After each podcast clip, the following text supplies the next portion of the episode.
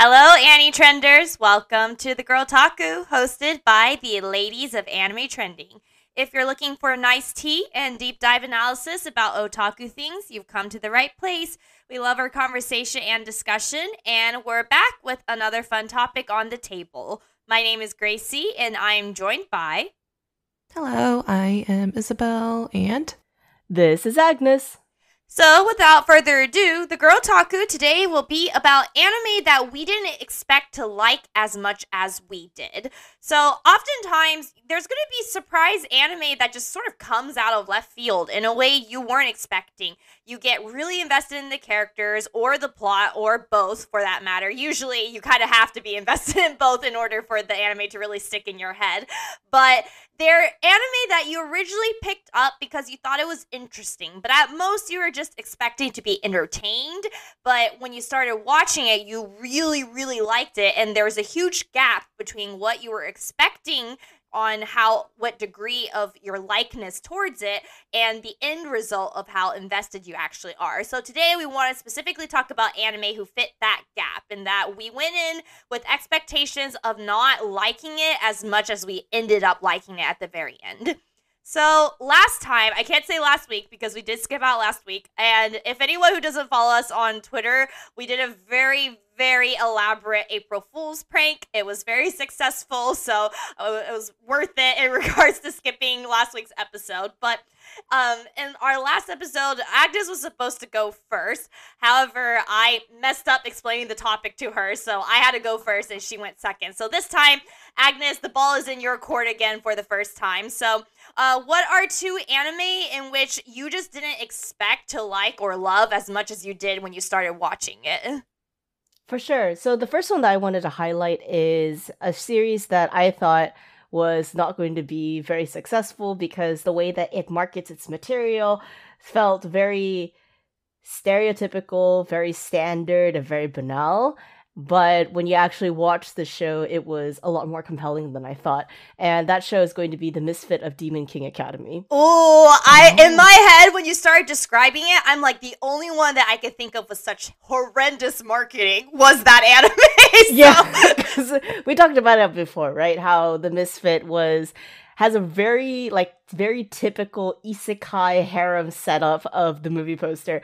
And when I was watching it, I thought to myself like I I don't I don't really care about it, but I heard someone say the first episode review was pretty good. So I kind of had to force myself to sit down and watch it cuz usually I would not touch this with a 10-foot pole. But I was not expecting it to be such a great sleeper hit on the first episode because Anos, the main character, the way that he presents himself is very different from a lot of typical quote unquote like isekai protagonists or protagonists that have like they get reincarnated with this massive cheat skills.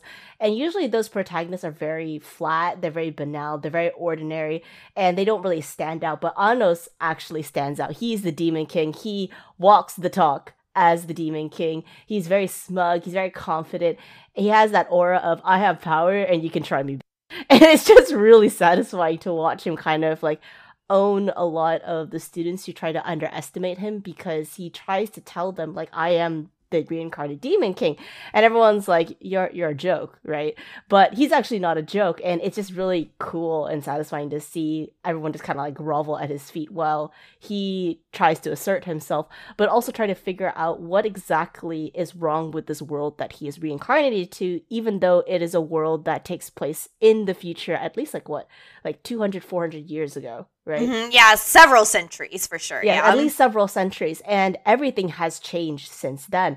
But in his mind, the history that was rewritten after his death contradicts what is actually happening in the current world. And so it's it's part of Anos being very uh, very competitive, very overbearing, being very like smug about things, but he's also has this impediment of uh, not realizing what has happened in the world. He has a bit of an amnesia kind of quality to him because he doesn't really know what's going on anymore. And he actually can't retake the world anymore because there are certain laws, people, and figures that he can't go up against unless he has more information about them. And unfortunately, he has no information about them. So it's this whole plot of him trying to navigate through the school as a quote unquote like juvenile, even though he is very, very old. He gathers up a band of quote unquote misfits that also don't fit into society, but they also have to try to navigate their way through the world and try to help Anos reach his goals. And I think the second point that I wanted to make about this series was that harem is very typical in anime. When you have the ordinary guy who somehow attracts all the girls within his radius and they all fall in love with him for no particular reason, it gets really boring. It gets very um, typical and you start to see it like from the very beginning. And the way that the the light novel in the series was marketed was very much doing that. But in the actual series itself, there's actually not that many people who actually fall in love with Anos. There's like maybe like at least two or three, but the vast majority of the people that surround themselves around Anos also have their own character backstory and their character arc that really flesh them out instead of just being a side character right next to Anos. It's like comparing between the irregular magic school with the misfit of Demon King Academy, and I would rather be in the misfit Demon King Academy as a misfit than part of Tatsuya's little clan in the irregular high school. so that's my spiel about misfit. Yeah, you know what? Uh, your point about the amnesia stuff, I, you know, I didn't make that connection, but you're absolutely right. It is in its own way sort of a play on the amnesia trope, except he doesn't have literal amnesia. It's just there's just a big gap in time he wasn't present for, and that exactly yeah. So he's just sitting there. He's like, "What the f- is going on?" But the reality is, is like he has to, you know, sift his way through it instead of being like, oh, I'm the Demon King and I can rewrite all the laws. No, he has to be very methodical about it. Otherwise, he will actually break the world that he has no idea what's actually happening at all. Mm-hmm. what? I guess you said you saw a Purse's first episode review and that's what spurred you to start watching it. I feel like, I don't know, like just knowing you for so long, Agnes, I feel like one person saying the first episode was good wouldn't be enough to make you be like, ignore all the other marketing materials and check it out. Like, was that really it? I think it was really it because I don't, I typically don't trust marketing materials, so I would usually say Oh. I think it was. It was the Antibites written by James, I think. Oh, okay. Or at least he was talking about it um, in our like group DMs and stuff, and I got interested, and I was like, oh, maybe maybe this show isn't that bad at all, and then I kind of just dove my foot into it too. Mm-hmm. Got it. Got it. Uh, it's interesting because uh, I was one of so I was one of those who would have also skipped it.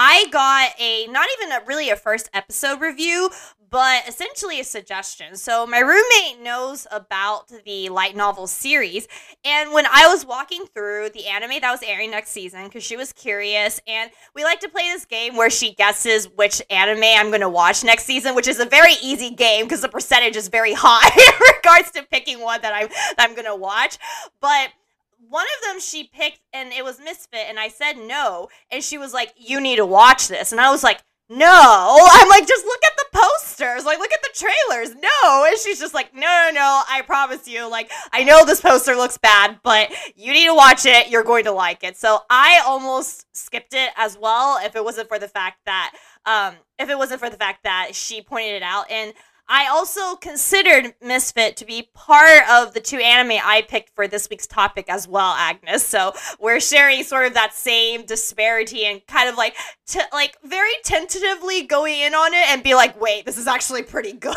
so I mean, you and I have very similar tastes and approach when it comes to an anime. A bit with you, you tend to dive headfirst into almost everything, versus I'm a little bit more reserved about my own picks. But we have very similar tastes in how we approach and pick them out. So I'm not surprised that you almost picked this for the topic as well. yeah. And Isabel, have you seen Misfit? I have not. I am one of those people that also saw the promotional material and was like, I am not going to touch it. Um, but after you know hearing you guys, we since we previously talked about it before, I think my perception of it has changed. Um, yeah, it's just a matter of time for me to actually start it. But otherwise, I think after hearing you know what it's actually about and it's not a typical isekai harem, I think it's probably better than what it looks like. So. mhm. Yeah, for sure. It does feel a little bit gratuitous in terms of its fan service because all the girls have very big boobs and there's some panty shots, but you won't get the same reaction from the male MC in another show as you would with Anos in the Misfits. So Did I they think have you're in panty safe shows? hands. I actually don't remember that at all. there's there's a few. There's very like it's it's it's there to kind of tell you like oh this is a typical like series that does have some of these moments but anos does not react accordingly as would a normal protagonist in a harem series Well, yeah, he just wants his throne back and his Yeah, the he just wants history, his right? throne back. So, uh, yeah, no, it's yeah, it the promotion. I the promotions were terrible. I did a tor- terrible job at it, but it is quite good. Yes. Alrighty, so if that is your first pick, then what is your second pick? Where there was just that gap of expectations of how much you were gonna like it. so the second pick is probably going to come to nobody's surprise because i've been obsessed with it for the past like what 12 weeks already now and that's going to be the, the the anime series that aired last season which is buddy daddy Oh yes. Gracie, You was that on your list too? No, but I had a feeling. I'm like, I, I'm like ten bucks. Agnes is gonna talk about Buddy Daddy. the moment I said 12 week obsession, she's like, I know it. I know it. yes. so with Buddy Daddies, I absolutely love the entire show from start to finish, but I did actually have a lot of reservations coming into the series that I didn't air to you, Gracie, Mhm. when we first started it. And part of it was because a lot of the community was dubbing it as a copy of Spy X Family, which Right. is understandable because there's that premise of two unknown strangers they somehow get together and then they have a child that they pick up and they have to kind of like figure out what to do with this child right? It's a very it's a very typical premise. But i think the one thing that i was a lot more skeptical about with buddy daddies was how were they going to maneuver around that plot of i have a child and what am i going to do about it? X Family is different from Buddy Daddies in the sense that X Family was all about the comedy, about really playing it up as the fake family, and somehow they get away with it each time. And I was thinking, like, is Buddy Daddies going to do the same thing? Because even that is already expected in Spy X Family, but it's also expected in a lot of other quote unquote found family type of series, not even in just anime, but also in a lot of other uh, franchises outside of anime, like for instance, like Star Wars. Like Star Wars, for example, the whole idea of a found family is also inherently very goofy. And so I was sitting here and I was like, how's it going to be different? Am I going to really enjoy it? And then is the anime actually going to take a nosedive because it is an original work and they're just going to have a lot of really weird, convoluted themes that don't make sense? And I have I have right to be suspicious of that because original animes are very much hit and misses and often much very much hits uh misses. So I was kind of like, okay, well the color palette looks great, PA Works is doing great, but what else is there more to offer? And what was really nice about Buddy Daddies is because it's a little bit more quote unquote realistic in the sense that it was trying to talk about child rearing in Japan. And Gracie, you talked about this with me earlier, how in Buddy Daddies the PA staff actually hired a lot of the staff workers to share their experiences about what it was like raising their child in Yes. Japan Mhm. and implemented that into the series as well, which gave this rise of complexity to the series that actually is very different from Spy X Family. Because in Spy X Family, there's a requirement to have the child, and the child itself, she Anya is very perceptive of what's going around her, so she has to continue to play up the ante of the fake family. Versus in Buddy Daddies, there are some characters that are not aware of the situation. They are not aware that they're in on this weird convoluted plot, but they still have to make do with what their situation uh it puts them into. And so I really like that part about Buddy Daddies and then how Buddy Daddies also goes through an introspective look about traumas that evolve in two different people. So for instance like uh, Kazuki and Rei have different traumas that they have to deal with Yes. mhm. and then the desire to change as adults because you rarely see i think anime that talk about adults wanting to change a lot of the times a lot that anime showcases adults adults don't really change with the theme. They typically end up staying with the same theme throughout the entire series and they don't evolve as characters which i think that makes a lot of adult characters very flat by the end of a lot of series. You typically only see this in a lot of shonen anime where like you have the cringy teenager who's like i can change with the power of nakamas and that's it but it's really refreshing to see it in buddy daddies about two actual grown adults that have gone through experiences and been like okay you know what? We can pick ourselves back up even though we've been dealt the shitty hand in life and we can actually improve and I, we were definitely rewarded that by the end of Buddy Daddies. So that's the series I wanted to talk about for this podcast. Mm-hmm.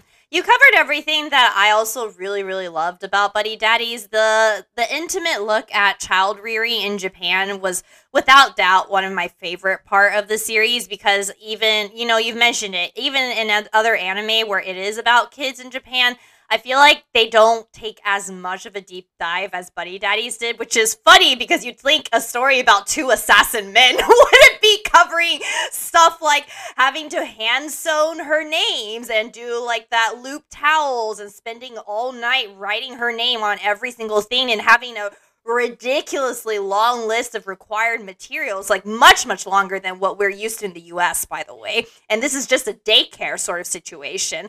And like yeah like i don't hear these sort of stories at all and i've seen a lot of these slice of life stories and i only know about this simply because i follow japanese cultural accounts that talk about these nuances that i otherwise wouldn't know and this is my first time actually seeing it in an anime so you can really tell that they definitely pulled in their effort in regards to hearing their staff who have kids and like writing down exactly what it means to be raising children there so yeah. For sure and i think that aspect of child rearing in Japan is also not very much touched upon in anime because to be honest, not everybody experiences having a family or having children, and it doesn't necessarily appeal to the wider audience. The only other series that I know that talks about child rearing in the same capacity as Buddy Daddies is is actually through a manga, and that in itself is not even have an anime greenlit. Mm. So I was very surprised to see it in Buddy Daddies, and was very pleased to actually see similar themes being reflected in both series. For sure. And Isabel, I know you watched Buddy Daddies. Did you finish it? I did. Uh, the funny thing is, I finished Buddy Daddies, but I have still not finished Spy Family. So oh. I think that kind of oh. shows that I liked Buddy Daddies a lot more. Like Spy Family, I kind of had to force myself to watch it a little, even though I still think it's very enjoyable. I just have to like get in that mood to binge watch it, I guess. Uh, but for some reason, I couldn't. I couldn't wait every week for Buddy Daddies. Like I was very excited to see the next episode, um, and I didn't want to get spoiled on anything either. So um, yeah, I just think the other interesting thing was kind of kind of the relationship that you touched upon, Agnes, between um, Kazuki and Rei, is that they kind of understand each other circumstances, whereas like in Spy Family, Yor and Lloyd don't know what the heck the other right, person's doing. Right. right, because they have to play it up. Yeah, so right, there's just yeah. that awkwardness. And not only that, they don't blame each other. They're like so nice to each other that they don't blame each other for something that goes wrong. Mm-hmm, you know, mm-hmm, Lloyd also yeah. doesn't want to blame Anya for anything either. But then um, in Buddy Daddies, the two guys, they don't care. You know, Kazuki's going to yell at Rei at some point. He's going to boil over and try to force him to, you know, at some point, I think in the later part of the series, he tells Rei, if you want to keep Miri, if you want to, you got to help me out with the housework yep. and stuff like that. Mm-hmm. Yeah. Yep, yep, so that was super cute. And I think, yeah, in Spy Family, they're like too nice about it, or they do, they, they take care of it already. It's like perfectly fine, um, which is kind of funny. Uh, but yeah, I had the same sentiments. I thought it, it couldn't be as good as Spy Family, but for me, it, I think it might be better um, in terms of just like how to raise a child and then not only that, work on the relationship between each other as well as a family. So overall, I definitely really liked it as well. I think Yay. I have seen someone also say, like, in uh, Kazuki and Rei's relationship is, in all honesty, more realistic than Lloyd and Yor's, mm-hmm um, even if Lloyd and Yor quote unquote fit the more like standard family unit because of the fact that they're like, you know, I've been living with my boyfriend for X many amount of years. Trust me, we're going to fight over stuff, and we're going to fight over stuff that seems very minimal and stupid, such as who's cleaning up the floor at this time. But that's just part of life because that's what happens when you're with someone for a very, very long time. And obviously, you don't see that with Lloyd and Yor at all. It, like everything's very clean in regards to their relationship, aside from like you're in the second season wondering if you know she's going to get replaced or something like that. But in here, it's like, yeah, these two, they're going to quibble over these small things. and so, um, at one point, Kazuki got so upset that he literally had to run away for like a day or two to like calm down. So, uh, so definitely a lot more realistic in that regard as well. Um, So, one tidbit I just wanted to share because I think it's funny is we've started posting on Tumblr for our anime trending account, and there is a very large fan base for Buddy Daddies on Tumblr. But the funny thing is, Rei and Kazuki never quite managed to really reach number one. They only Rei only managed to reach number one in one episode, and that was because he really had to deal with his past, and he was forced to do something quite traumatizing on top of every all the other childhood trauma he's already got. And so that episode like it was a really really good dive into Rei as well as sort of how the relationship between Kazuki and Miri had really changed him for the better and made him see like a different life that he could love and enjoy. And so that was the only time he managed to get to number 1. But what's really funny is that throughout the entire season, Kazuki and Rei were literally one on top of each other in regards to their rankings. They there was probably two times or three times at most where they got split and as in like another character was in between them. But for the rest of the charts, if Rei was two, Kazuki was three. If Rei was three, Kazuki was four. Like they were just stacked on top of each other. And it was really funny because the Tumblr people noticed and they're like, you know what? I'm not I'm not even mad that they aren't number one and two because the fact that they stayed the entire season together on the charts is just very like chef's kiss coincidental. So I wanted to point out that little funny tidbit as well. But yeah, so um Agnes, I you and I know how obsessed you were with Buddy Daddies. Not that I was helping; I was just pouring fuel onto the fire. But at the very least, it is an embarrassment. Honestly, I haven't been this excited for a show in a very long time. It was good. It was really good, and I'm in agreement with all the ladies here. I also did enjoy Buddy Daddies a lot more than I was expecting as well. I considered it, but I was like, I felt like this was Agnes's anime to talk about. I'm so sorry. I, I to steal the thunder this time.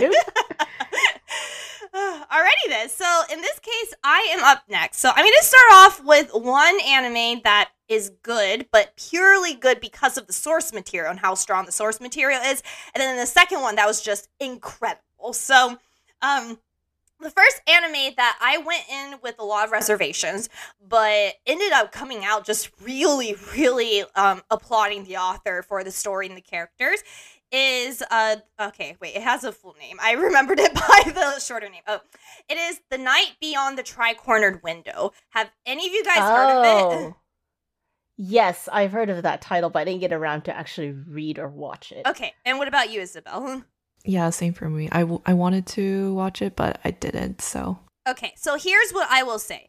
The anime did not do the uh, manga justice. So the thing is the I wouldn't say it's a bad adaptation. They definitely got the story right and the pacing right. So it wasn't like when I was watching it, it was like pulling teeth or anything. Because there are definitely cases where the anime messes up the adaptation so badly that it's unwatchable. That's not the case. But its production values is just simply not there.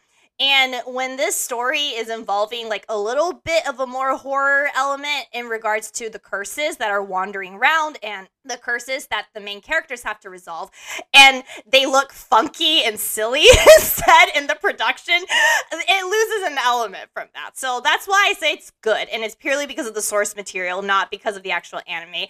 The production values just weren't there to really fully bring out the potential of the story. However, despite the fact that the production value was really just that mid, if I may use like a more modern casual language, it really was just that mediocre and maybe even bad, like sort of like the upper level of bad.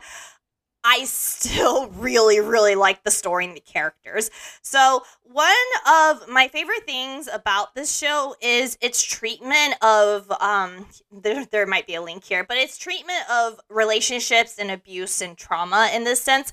But I think it adds an element that I just don't remember really seeing in other anime. For example, uh, one of the antagonists who starts, or one of the characters who start off as the antagonist, she is a 16 year old girl. She has the ability to control curses.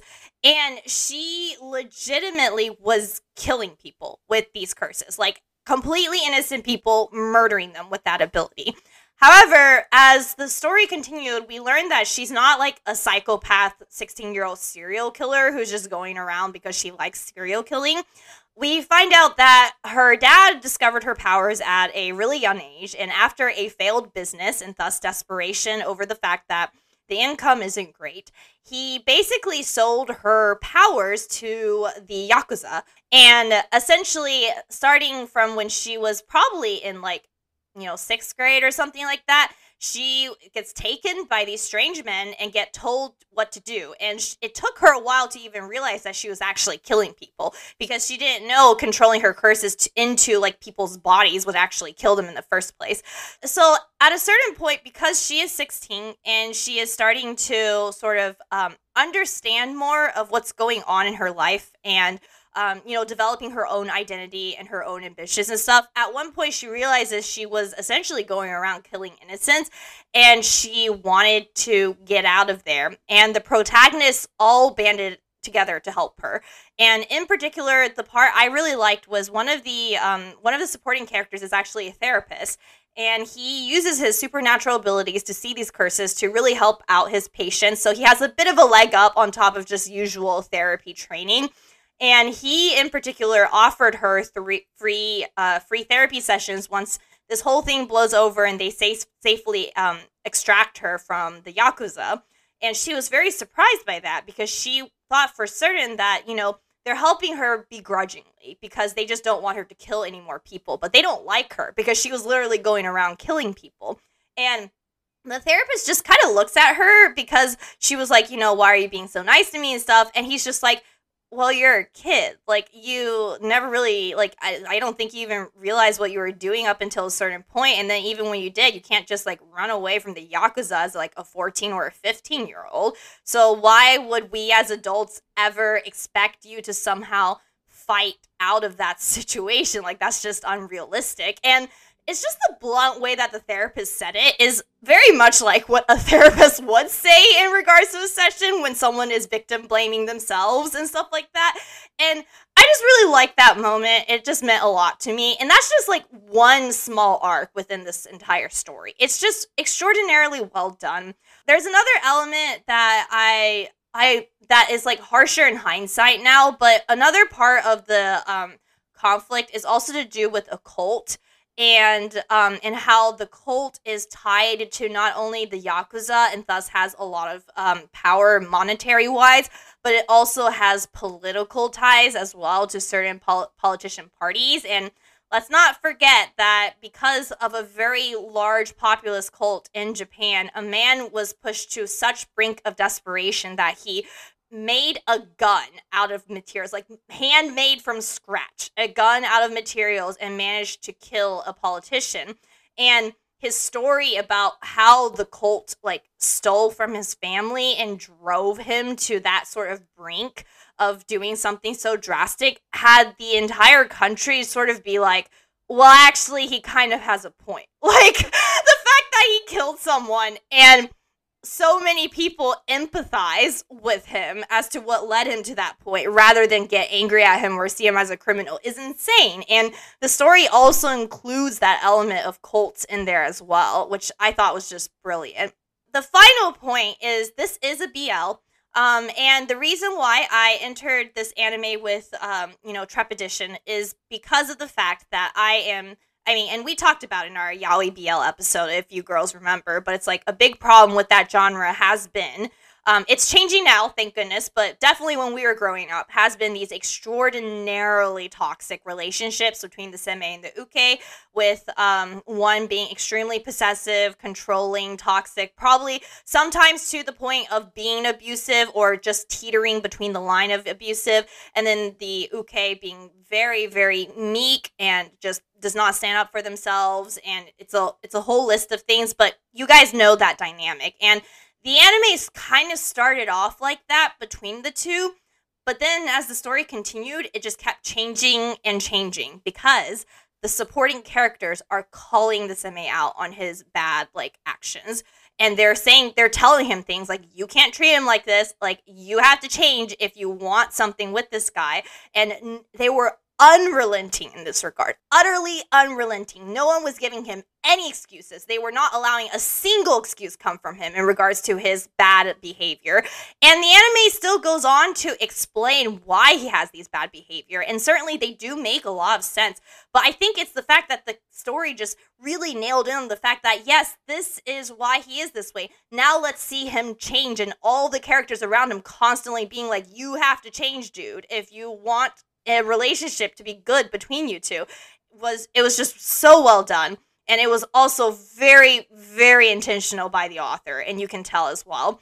And so that is why i ended up just really liking this anime.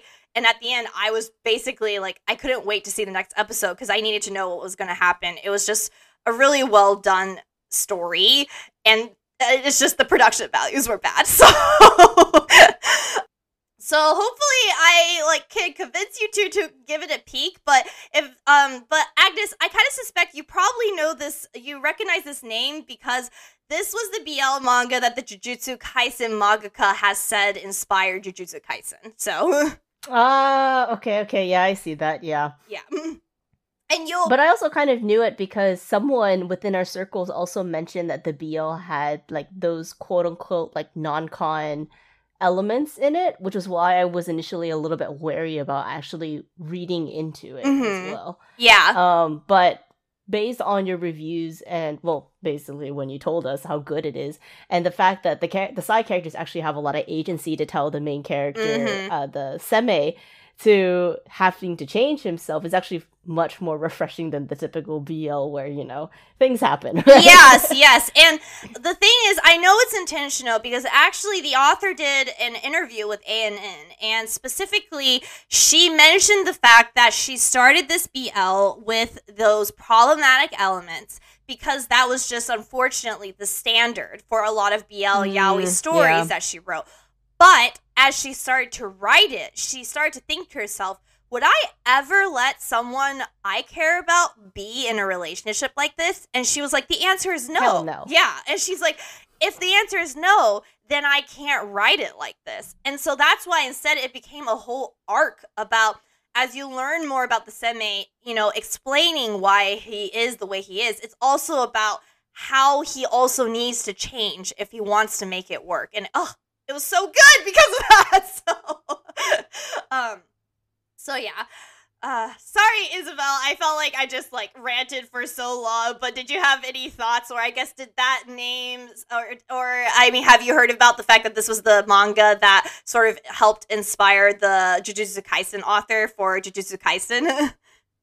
no, I didn't hear about that. So that's an interesting tidbit. Uh, that's nice to hear. And yeah, when you said curses, I, you know, the JJK did pop up in my mind, but I didn't really associate it that way.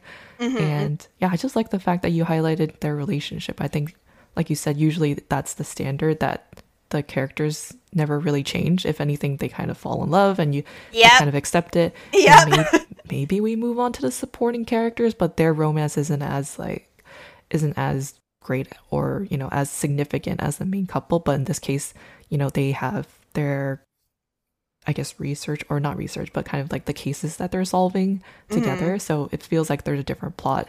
Kind of like Inspector, I feel like that's what it sounds yes. like to me, but maybe mm-hmm. even better. Mm-hmm.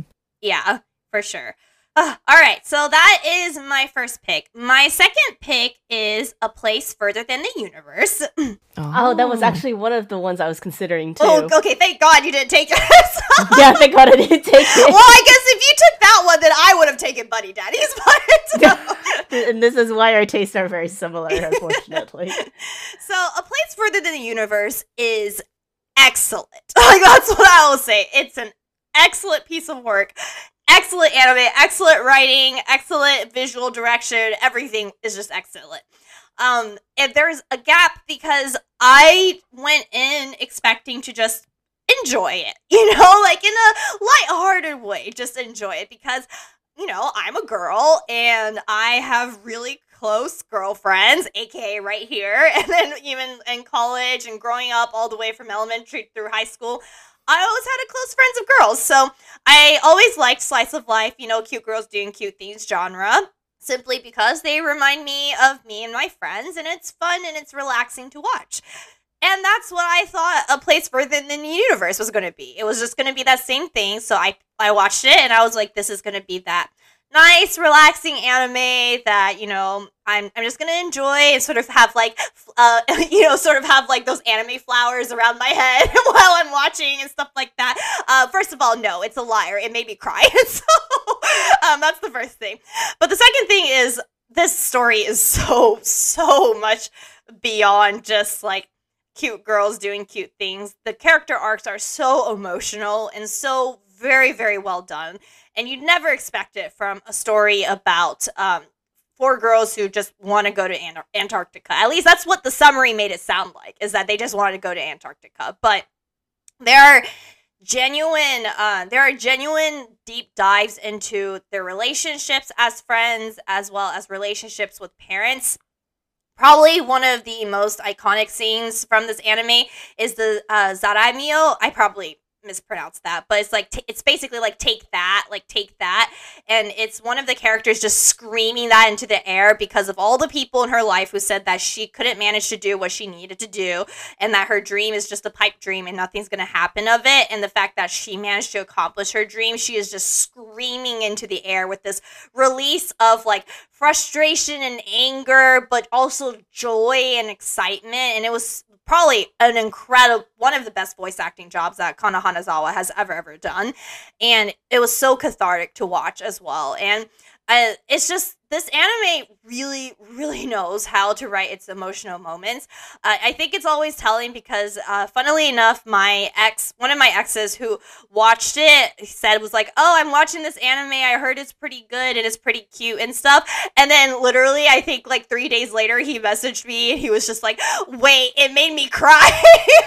So uh, because he wasn't expecting it to be as big of an emotional dive as it was. And uh, the yeah, the writer and the director definitely knows what she's doing, and she also wrote "Goodbye, DonGlees," which I've written a review for, which I also really really liked as well. Which I'm really glad that she's able to get that sort of budget and that sort of power to um, movie direct and uh, to be a movie director and writer for anime, and so yeah, and the fact that this is her first time, I think, writing and directing an anime. It was just like flawless from beginning to end.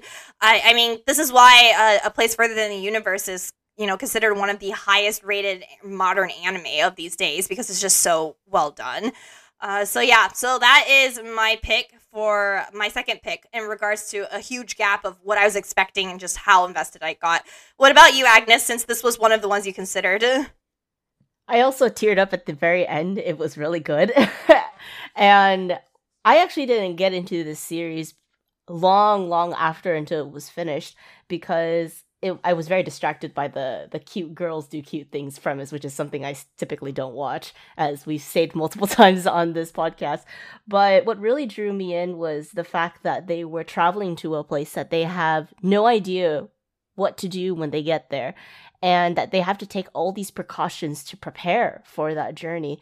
And it made me think about how in my high school there are a lot of kids who have never left the state or have never left the country before but they're too scared or they're too timid to do the impossible. In the same way in college too, which was why there's a lot of programs in college that support people going abroad to study and you know immerse themselves in a new culture or just being somewhere different that wasn't, you know, their hometown that they've been in for the last 20 plus years. And I really like that as the premise for a further a place further than this universe because it tells people and encourages people to go out there and experience new things instead of just be content with the lifestyle that you have and just stay at home all day, you know? So I thought that was just very inspiring as a premise, um, rather than just, you know, cute girls do cute things in a very localized uh, situation. Like, don't get me wrong, like Yuru Camp is still one of my favorites that I really like. And then, of course, you have a lot of other series like The Encouragement of the Climb and The Do It Yourself that is also very endearing, but nothing really hits the same as a place further than this universe than actually going somewhere new. Like I feel that every time I go on an airplane, I go visit, you know, people in other states or I go, you know, literally internationally abroad. It is a completely new experience and it's very invigorating. It really changes your perspective on a lot of things. So I was really happy that the cast, even though they're high schoolers, they don't have money, they don't they don't know how to get to Antarctica, they still find the means to get there, and that they are very much rewarded at the very end with this enriching experience overall. Yeah, exactly. It's yeah, it, it's just incredible. And it yeah people please watch it please watch it please watch it. I guarantee you you're gonna be very pleasantly surprised as how much heart is put into the story and into its plot as well. Did you watch it isabel? I feel like i haven't heard you mention it before. No yeah i haven't mentioned it so i haven't seen that one okay. um, either what made you started watching it? Did you pick it up yourself, or did you pick it up after your ex mentioned it to you and said maybe he cried, and you were like, maybe I'll cry too, or? well, that much of an well, maybe I am, but we'll, we'll, we'll brush past that. No, I did pick it up myself mainly because once again, I just I usually pick up cute girls doing cute things. Uh, uh, and my watch list was at like 25 anime ones, so it wasn't like one of the ones I would oh. have cut. Uh, but I just wasn't expecting it to be what it is, so thank God I didn't. That's good then. Mm-hmm.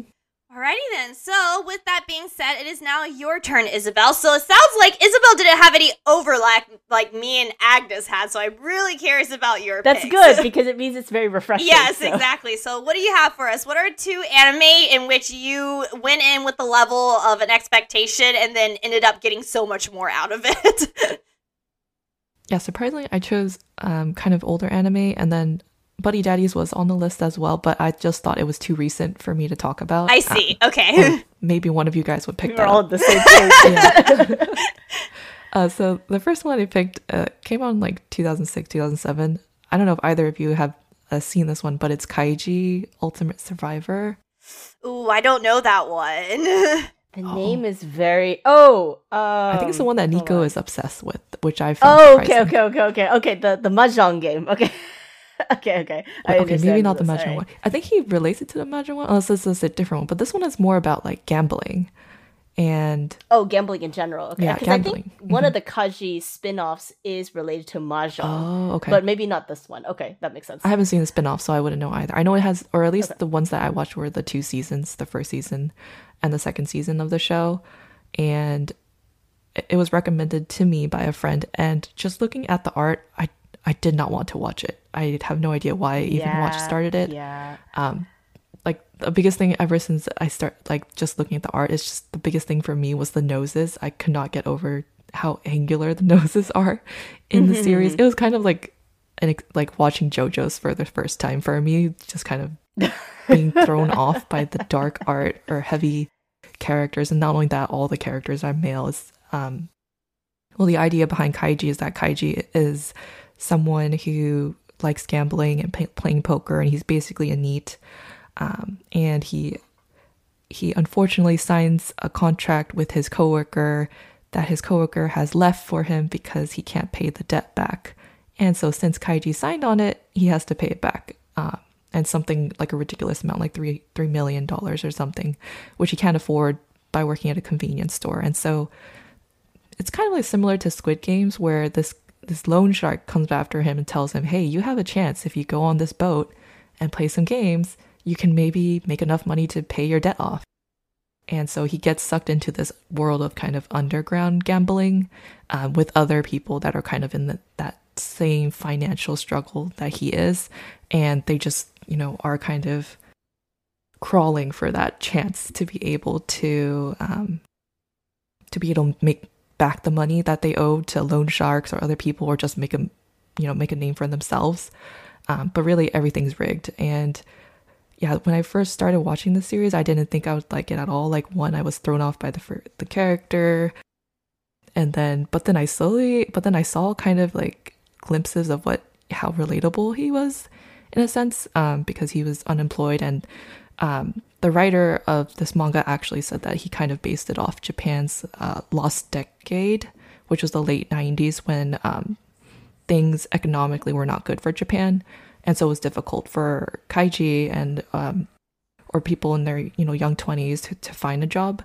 And um, and so they were frustrated by not only themselves and trying to make something, but also frustrated by society as well just kind of oh because society's like this is it's their fault right it's not really my fault type of behavior or thought process um but yeah, that's really what sold me on it. Just kind of his character. I mean, he also frustrated me at times because sometimes because you'll see multiple times that he's an idiot that he trusts people when he shouldn't. Like he, the first game that they play is kind of rock paper scissors, and I thought it was a simple game, but the fact that they could borrow money and then buy stars from other people. The point is that each person has stars stuck on their shirt, and so people can take other people's stars by winning that rock paper scissors game, but they have a limited amount of cards and a limited amount of money, and they need three stars to get out. And so um, I thought just kind of like that added complicated factor uh, made the game more interesting. I couldn't predict how it was going to go. Um, and there's also, in the end, actually, Kaiji ends up like butt naked in the other room where he expects his friends that he made with in the game to help bail him out, but they don't. They kind of turn their back on him. And of course, yeah, so of course he gets into more debt and he ends up, you know, playing more games just because he it's kind of like this little cycle of him try, basically winning the game, but there's something that he loses at the last second. Like it's it's not really pure luck, but it's because the higher ups or like the game masters are actually very tricky as well and they don't want anyone to win obviously and actually a lot of the games are scary because some of the players actually die or are very seriously injured, like they may lose a few limbs or something like that. So I think overall, Kaiji was this emotional roller coaster that I didn't expect to be on um, moving towards the end. But yeah, I totally recommend it if you like battle royale type shows, uh, like Alice in Borderland or something like Kakegurui as well. Um, I just thought that Kaiji was kind of like an older older anime that kind of maybe gave rise to other shows as well moving forward. Yeah, I bet. Like it sounds like it sounds definitely sounds like sort of the the anime that set the standards based on what I've also heard from Nico. I think this is the same anime that Nico talked about Agnes because I also remember him like mentioning gambling, and so um, so I think this is the same one that he is really really into. okay, gotcha. Yeah, uh, that sounds really. It sounds really good. Now that it's two people have watched Kaiji and really recommend it. Now I'm kind of compelled to actually watch it because I do like battle royale type of situations. It's just like gambling is not my thing, just because I'm kind of too dumb to gambling. So I'm just kind of like I don't think I would be able to be as awestruck by the the maneuvers that people pull off in gambling. I'll be like, huh, okay, moving forward. I was thinking to myself, so I'm very regard. risk averse, and so like I was like, if I get those three stars, I am out of there. I'm not staying anytime. The only reason why I started doing turnips in Animal Crossing is literally because someone has like a predictive model, and so that's the only reason why I allow myself to do it. I am like a no go in regards to any sort of risk, so I am like totally opposite from the people who would be involved in that sort of game. As well, I do have question since it is so old, you know, and you said like the animation style definitely reflects its age and it's definitely not something that you would typically be drawn to. Like, what really compelled you to start it? Was it just like on a whim one day or? Yeah, when I, yeah, just basically, I feel like just a recommendation from a friend that really made me want to watch okay. it. Um, and then, and then also, I guess I the fact that he the Kaiji took risks overall and also that it wasn't predictable. Like I thought most of the games would be predictable. Right, like yeah. I could tell who could win. But because it was so complicated, I couldn't tell who was going to win or how he was going to win. And I think it's different from maybe Liar Game, for example, where one of the characters basically knows how to trick the game mm. or kind of they're kind of like that really smart type of mm. character, which Kaiji isn't. Kaiji's he, he knows, you know, because he gambles as well, but I don't think he's like the smartest person in the room. In fact, you know, he gets tricked a lot too. so I think that just made it more different for me. Like, oh, like when he wins, I'm like so happy for him. And then when he loses, I'm just like, you're an idiot. So yeah, just kind of like him, him growing on me, I feel like is what sold it. it mm-hmm. I, I think I know what's happening. The anime successfully sidestepped a huge problem with these sort of competition anime, which is the level of tension is gone because it's become so mm-hmm. predictable. or it's so unpredictable in the sense that you don't really care anymore because it just swings left and right, left and right with like without a second's notice. But this managed to find that good balance. So the tension is kept really, really well. And that's why it works so well. Yeah, absolutely. Yeah, the author also of this manga, interesting, he's he had done a several series before about gambling itself. So I think that helps add to his Mm. expertise and uh, really focusing on it because I think he was really dedicated into selling this type of story, especially reflecting on what had happened uh, during that time period overall. Got it. Got it. Okay. Alrighty then. So if that is your first pick, then what is your second pick? I know you said you picked older anime, so I'm curious to hear how much older this one is. Yeah, this one's a little bit more recent, but if I think about it, it's almost hitting the 10 year mark if it was released in 2015. oh, okay. Yeah. Uh, so uh, this one's Fune wo Amu or The Great Passage. oh! I almost picked Oh! that one too. I, I see God that damn one. Okay, keep going. Yeah, um, that one is basically the anime about dictionaries. Um, and I'm pretty sure you can see why Agnes and I might have put this on our list is because who would want to watch an anime about dictionaries, right? We're editors, of course we are. That's true. Of course we'd pick up this series. I definitely feel like it's a series for editors or any writers interested. Um, just because I did not expect to like it at all. Just I watched the trailer and I thought it'd be an okay anime at best. Um, I did, but I didn't expect to be more involved than I thought I would. Like I was actually curious about what would happen, and I also kind of like that slower pace of the anime because um, the series is basically about uh, a man who you know starts working at this um, company and a small company. He only has like what two or three coworkers with him every day at the office. So i think it displayed a good uh, kind of like work life or work workplace um, maybe drama or just kind of like how it is working on a smaller team in general and i had watched this probably when I, I was graduating from college so i thought oh this is what i might be working at when i graduate and i'll be working in this type of office possibly and seeing what the office dynamics are like um, and not only that, there were a lot of nuances between the dictionaries as well when they were working on the project. Um, basically, what they want to do is create this new dictionary called the Great Passage and then um, basically kind of build it from scratch. But, you know, there are other dictionaries out there. So, what makes this dictionary different from the others? And then I think in the series, they also kind of explain there, there are different ways and how one can put like an entry in the dictionary. So I thought, wow, this is different than what I thought. Like, you know, as a kid, flipping to a dictionary, trying to find the word the fastest, I just thought that was it. But there's actually a lot of thought that goes into making the dictionaries, what entries they want to put, or what examples they want to put. But yeah, it's definitely outer heavy, heavy than in that there's like word choice and little things that I bet would would be more for detail oriented people. and yeah, I just like the show overall. And not only that, there's also a little like side story between kind of like the second lead and I think a female character where there's an office romance, but they can't explicitly state that they're going out because Yeah, yeah, yeah. Yes, I remember that. I remember that because of the happy reveal at the end. I was like, so an actual squeal came out of my mouth. But yeah, I thought, yeah, I definitely like that series more than I thought I would. I want to hear your two's thoughts on it uh, overall as well, because it seems like both of you guys watched it. Agnes, you can go first. Uh, no, you, You can go, go first because Gracie? you considered Oh no, it. I'm going first. Okay. Um, I really liked the series. I thought it was really mature because I think I watched it when I was a little bit younger than you, Isabel. Mhm. Um, but at the time, I thought it was really nice look at like what in like a mundane like office life was looking for what I was going to be looking forward possibly when I was working in the future. Um, but then what I also really liked was the little bits and pieces of what goes into making the dictionaries. Like I think the two most vivid memories I have of the show was one where they were explaining about the lexicon and how there were like different ways of phrasing the example for certain words. Um, and especially because in the Japanese language, there's there's so many different things that are kind of synonymous to each other, and there's also the the complexity of the kanji, which is something that's very different from like an American journal, um, the American dictionary, right? Um, the second memory that I had of this series was where they were trying to explain the different types of papers that they were going to put in the dictionary. And that has never really occurred to me because at the time, you know, I was like, books are books, paper is paper.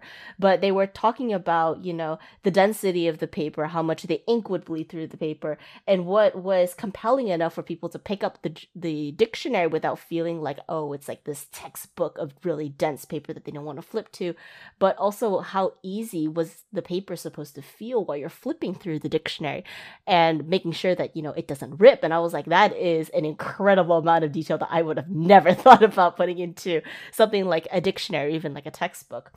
And then the last thing that I also really liked was the main lead's female like lover or um wife, I should say, right?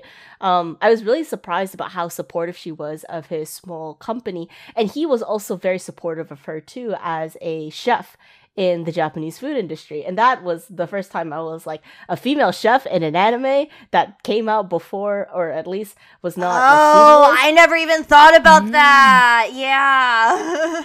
yeah, there's very few female. And I mean, it's it's a pretty well known statistic that um, the food industry and at least the chef industry is still very heavily dominated by males, and females do struggle a lot, and especially so um, in Japan, where females aren't allowed to make sushi. Right, because there is a overarching tradition that females' hands are warmer and therefore ill-suited to make sushi, which is a massive stereotype that exists in Japan. I did not know this. This is new information you're telling me, actually. the sushi thing? Yeah. That's new information yeah, to that's you? New yeah. for me too. So yeah, so that's why a lot of the sushi restaurants that you'll see in Japan, you actually won't see female sushi masters because most of them will actually get rejected by sushi masters because a lot of them are very old school and will refuse to actually take up females because of this old tradition and thinking that female hands are warmer and therefore would make the sushi not mold correctly and that it would be like very warm and not cool.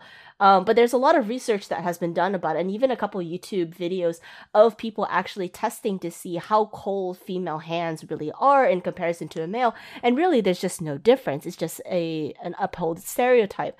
So to see a normal working female adult in an anime that's about dictionaries, but also be a chef. And she's not necessarily a sushi chef, but she is a like a bona fide chef working towards her goals. And her husband is very supportive of her. Make me felt really happy to see something like that. As opposed to like maybe Food Wars, where it's a little bit too gratuitous with the. Oh, this is this really puts in a new perspective for me, like in a way that makes me appreciate it. Yeah, I I had no idea that that was an actual thing at all. Yeah, yeah, yeah. Um, you'll see more sushi chefs in America because that's why a lot of them actually come over here is because they can get certified actually to. Oh well, then I'm not here. complaining. Um, they should they keep coming. well, but it's not easy because most of America is a is a wasteland that doesn't have access to the ocean. True. So it's not like you get fresh fish That's in the true. middle of like uh, I don't know, like yeah, like in Kansas, right? Like I would be really skeptical going to a sushi place if it was like in Kansas, where you're not gonna get, you know, grade A tuna. I bet sushi in Maine is good since Maine is known for its seafood because it's like three sides of the state, I believe, is surrounded by water. So Maine seafood is pretty good. I've actually been there before. Um, but I think the repertoire of Maine is so heavily concentrated on lobster that I think it's very hard to survive as uh, a sushi chef in Maine. Oh. yeah, that whole like east side coast is very big on like lobster bisque. Um, and then they have like that thing where it's like lobster inside of like a hot dog bun. I forgot what it's called. And then they just basically batter it with um with butter. It's great. It's really good to eat, but that whole culture is very heavily rooted in lobster. And I think the the weather climate in Maine might not be the same as the climate in Japan, so you might not get a lot more variety That's true. Fish. I see what you're saying there. Yeah. All right, Agnes. Uh, Agnes educates us in regards to the food industry. um, yeah, so I I also really enjoyed the Great Passage. I remember it quite well. I had a bit of a so um I the part that was like kind of intimate for me in regards to the discussion of how to make the dictionary is because growing up, I went to Chinese school, and I part of Chinese school uh, homework is writing, you know, articles and uh, writing essays like you would do in your normal school, public school. And one thing is, I would have to go to the dictionary to try to find some of the words that I just haven't learned yet, and I just don't know how to, um, and how I just don't know how to write it. And the internet definitely isn't as robust as it is now. Granted, obviously people have pointed out like you know translating from language to language is still just not the same like it's not something that is super doable still but at least if you have an idea of how the word sounds, you can look at you can just go to Google and look up the pinyin is what it's called, and then you'll be able to find it from a list of symbols, the word that you're looking for. But like I said, the internet wasn't as robust as it was back then. And so I would have to dig through the dictionary. And I think it was, I remembered as a kid, like I would be really frustrated when I dug through the dictionary because I think it just feels so much harder to look through a Chinese dictionary than it is an English dictionary. And the thing is, it's just there's a lot more thought that have to be put into languages that are based on symbols rather than letters and the fact that the anime really stressed upon that and showing the exact steps little by little how that's going to work i thought was just so nice to see and it made me feel a connection because it instantly made me think of the you know older days where i was digging through that chinese dictionary trying to find the right symbol to write for my homework assignment and so that's my connection with the anime one other thing I would like to point out is also something that's sort of like a hindsight situation, but I didn't realize how good the animation was. Um, this was still in that era before anime was coming out with 70 to 80 anime a season. Like, this was still around the time when they were coming out around 20 to 30, which is much more doable. And it wasn't until I was seeing the Sakuga people post clips specifically from that anime and I wasn't as experienced with animation as a whole and understanding what animation looks like. But now when I look at that clip, it's kind of like heads and tails above like the average anime we watch today. And that wasn't even a really big anime, and it got that sort of animation um, quality treatment. So it really makes you think about what we're missing out now in regards to quality but makes me also appreciate the anime more. So I don't know if you two have seen those clips, but I like if you guys look back to it, I think you guys will notice how good the animation was. oh yeah, I haven't. So definitely share that. I would like to see that because yeah, I thought the animation w- was fine for what it was, but maybe you know I definitely probably missed the details of that as well. So I was mostly just drawn in also by kind of the opening and ending. I thought that show just had good music to start with and end with too, which made it fun for me to watch. Oh yes, it did have very good uh, opening and ending theme songs. Yes. Mm-hmm. Alrighty then. Well, thank you everyone for listening. I hope you enjoyed our topic today. Um, I hope you know some of our choices align with yours, but please feel free to share with us about some of the animes that you went in not expecting to love or like the way that you ended up feeling when you watched it. So uh, we'd also we are we're always on the lookout for some other anime that was went beyond expectations. We won't have an episode next week, and that's because Girltaku is literally going to physically get together for a fun weekend. So uh, we might be posting about it on our Twitter account. Uh, but other than that, we won't be able to record in that sense. So we will be seeing you guys in two weeks for a very fun topic. And I hope you guys will be here. Bye, everyone. Bye. Bye bye.